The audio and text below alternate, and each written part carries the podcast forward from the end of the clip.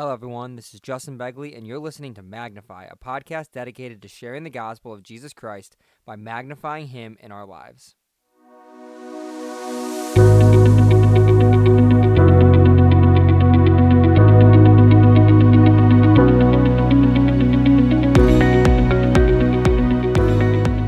For those of us who are followers of Jesus, how often do we consider the seriousness of our sin?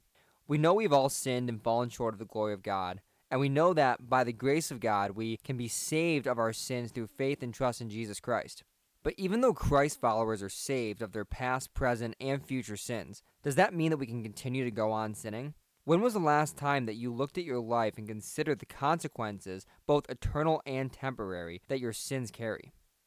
When I started my freshman year of college, I was so excited to finally have the freedom that every college student talks about. That that freedom when you finally don't have to abide by the curfew your parents set and, and do the chores around the house that, uh, that that that your parents make you do. I was so excited because I was finally going to get to try life uh, on my own. Uh, that I, got, I would finally get to try a life that was at least in some way independent uh, from my parents. And so I got to college and I did pretty much what every freshman student when when when their when their parents leave campus do. I I, I went and looked for a party. Uh, now through high school. I never really enjoyed going to parties, not because my parents didn't allow me to or anything. It, it was really just not really my scene. Uh, but I, I think just the allure of college and the kind of expectations that TV shows and, and movies create in their depictions of college parties uh, enticed me to kind of gather up some of my friends and, and, and go look for one.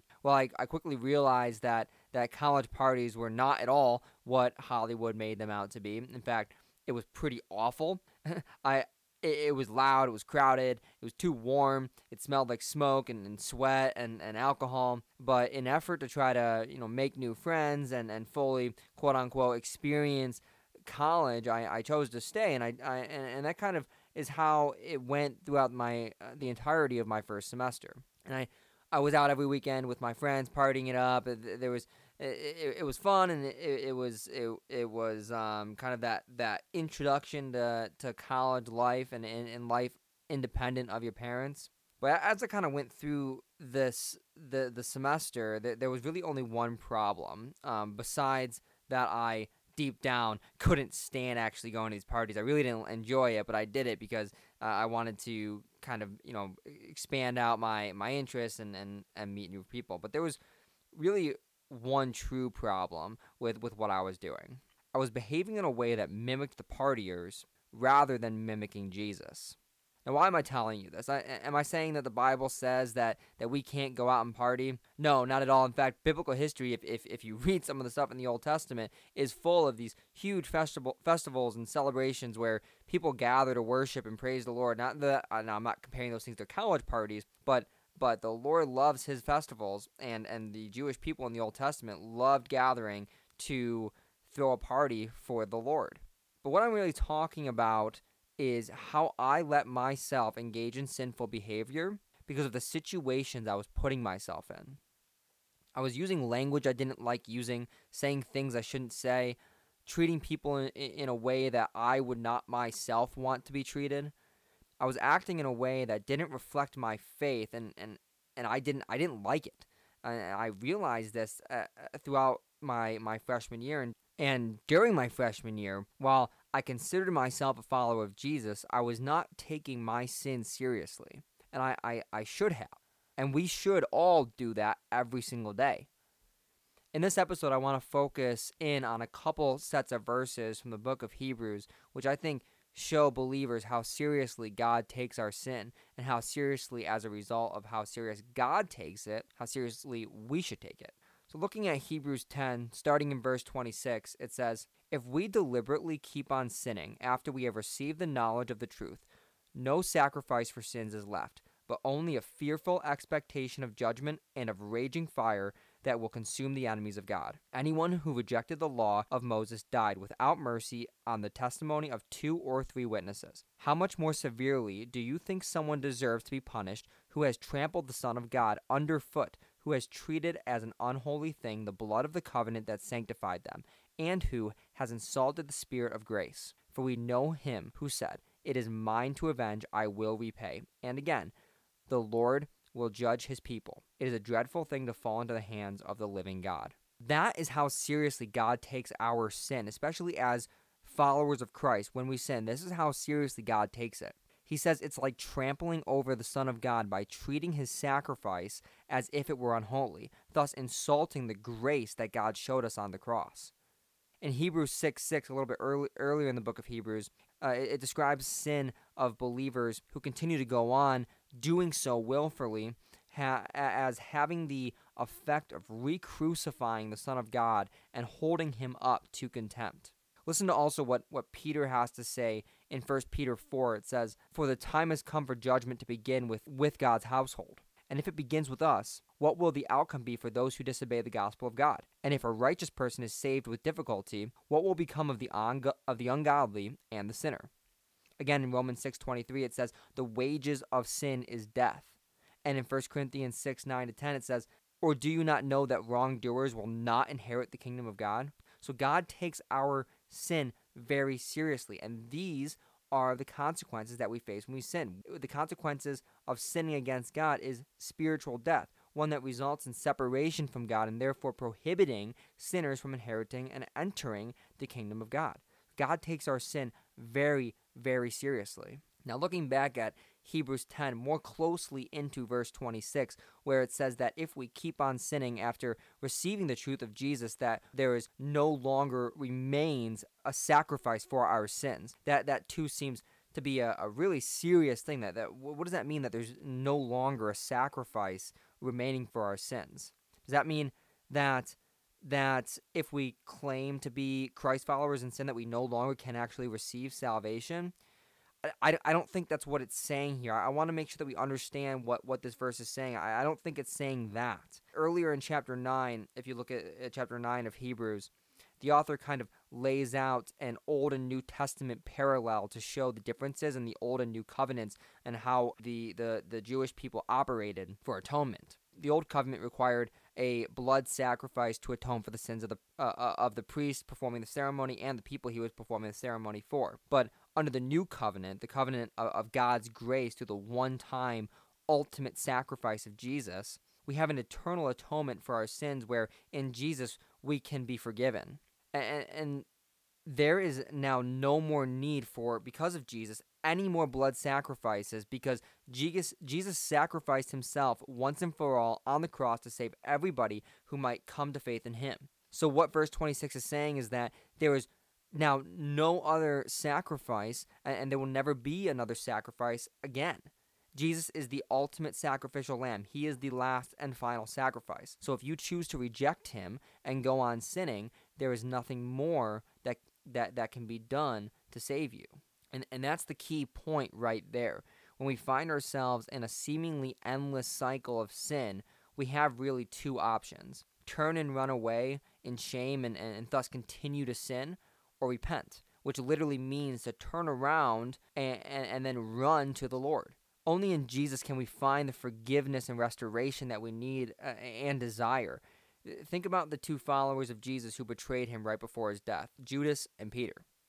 Of course, Judas committed an, an, an eternally serious and treacherous betrayal by turning Jesus over to the Jewish authorities, leading to his crucifixion. And, and then there was Peter, who, while Jesus was being questioned by Caiaphas, the high priest, denied knowing Jesus three times, just as Jesus had prophesied. He betrayed Jesus by claiming to others out of fear that, that he didn't know him. But look at the difference between how Judas and Peter responded to the betrayals of Jesus. Let's first look at Judas in Matthew 27, right after Jesus is handed over to Pontius Pilate. It says, Then Judas, Jesus' betrayer, seeing that Jesus had been condemned, was full of remorse and returned the thirty pieces of silver that the chief priests and elders gave him. I have sinned by betraying innocent blood, he said. What's that to us? They said. See to it yourself. So he threw the silver into the temple and departed. Then he went and hanged himself. Judas was so full of guilt and shame, knowing that he had just committed a terrible sin, probably the worst sin that anyone has ever committed in all of history, uh, that, that he couldn't even bear it anymore. And he turned away from God and, and chose to deal with his sin on his own. And that led to his death and, and eternal separation from God. But kind of in a contrasting view, let's take a look at how Peter responded to his betrayal. In Matthew 26, 75, kind of just before the, the death of Judas took place, just as Peter had denied Jesus for the third time and, and the rooster crowed, it, it says, Peter remembered the word Jesus had said, Before the rooster crows, you will deny me three times. And he went out and he wept bitterly. It says, He went out and Peter wept bitterly. You see, Peter wasn't just crying out of remorse, uh, but rather out of a true and deep sorrow and, and repentance of his sin. It wasn't until Peter saw Jesus' face and remembered his words that he truly understood the seriousness of his sin, which, which then led him to re- repentance.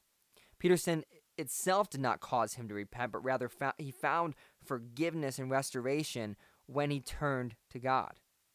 And then later in John 21, after Jesus had resurrected, we see Jesus affirming Peter's love for him three times. And, and, and this, this is what gave Peter rest and the confidence to go on and start building Jesus' church.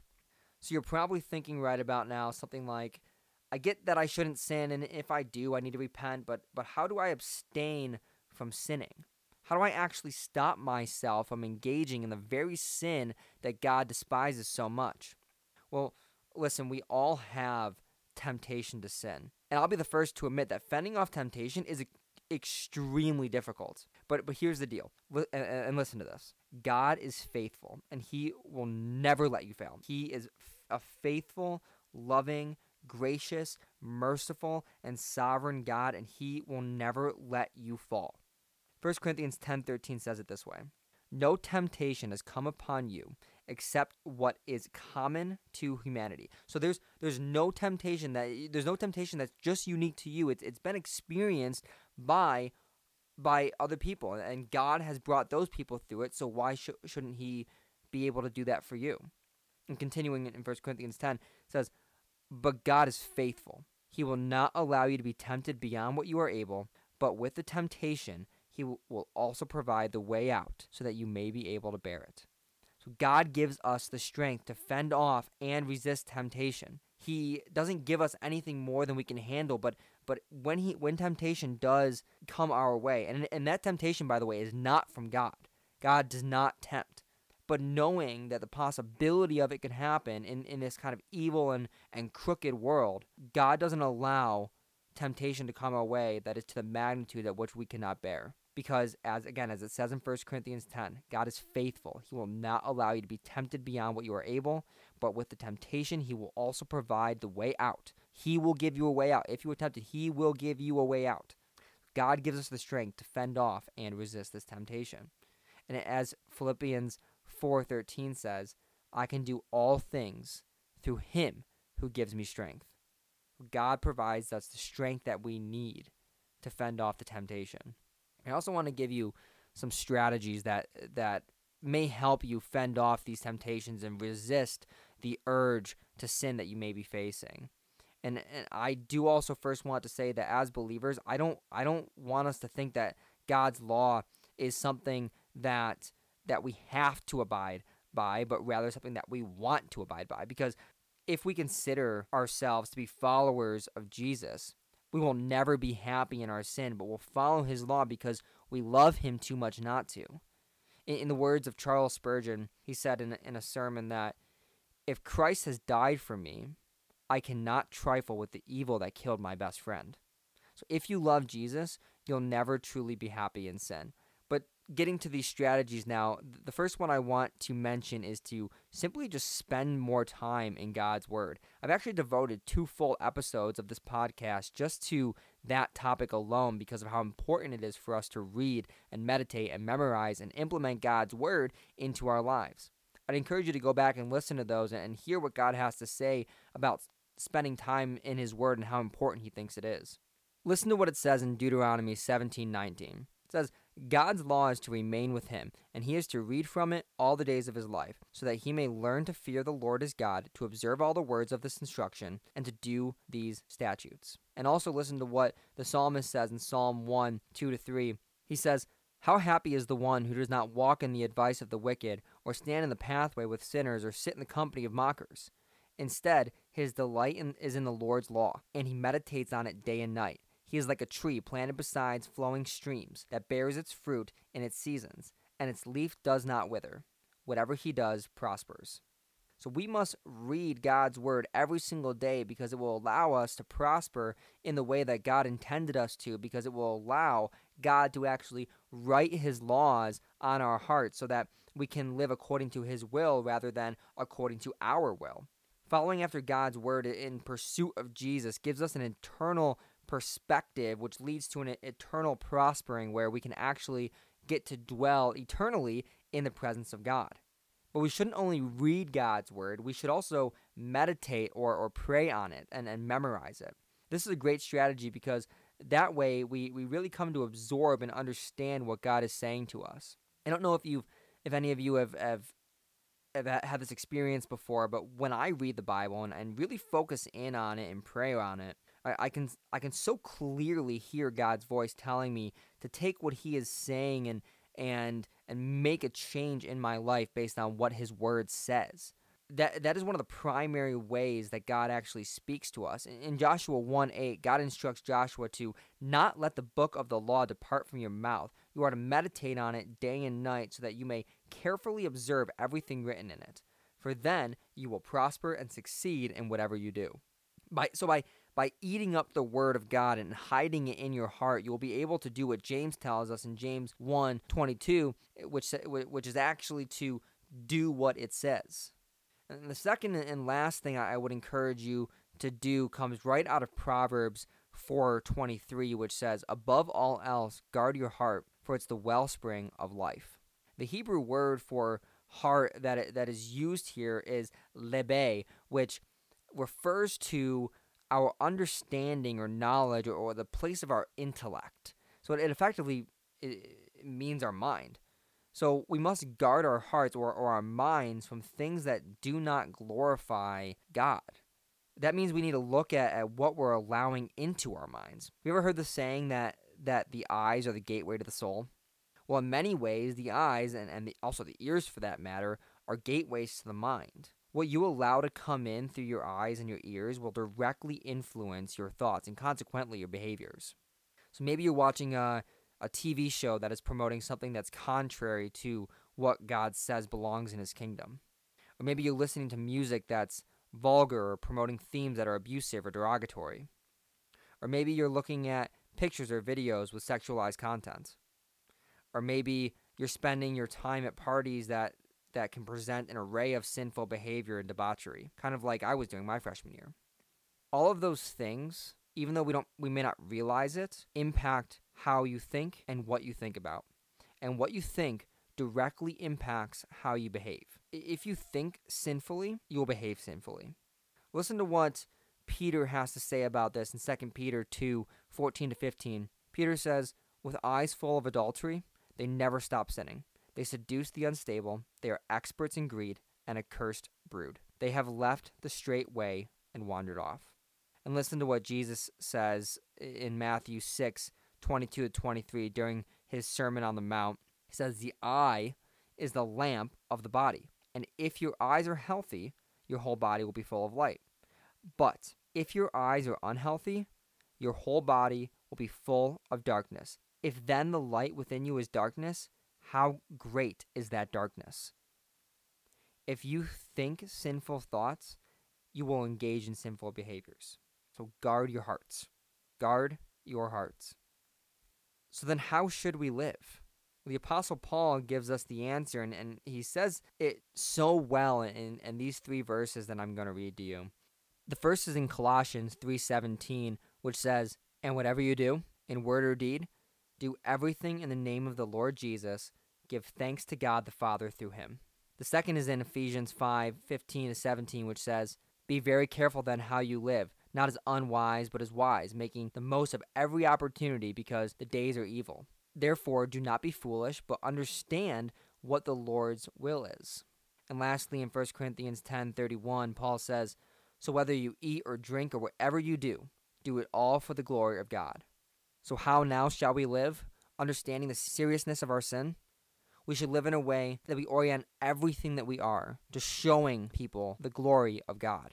We must set our sights on the eternal, graceful, and merciful and loving God who through Jesus' death on the cross, which which he did not deserve, offered us that which we did not deserve. That's the beauty of the gospel. God takes our sin incredibly seriously because he knows what it cost him. It cost him his son. But here's the truth. We we believe in a God who loves us, who is gracious, who is merciful, who is sovereign, who is just, and who wants a relationship with us.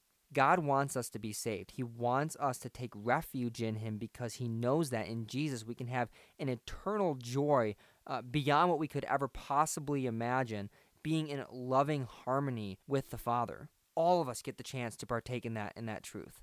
God created created us out of His love because He wanted us to share in that love with Him. He will not let you falter away. He will not allow you to experience more temptation than what you can bear.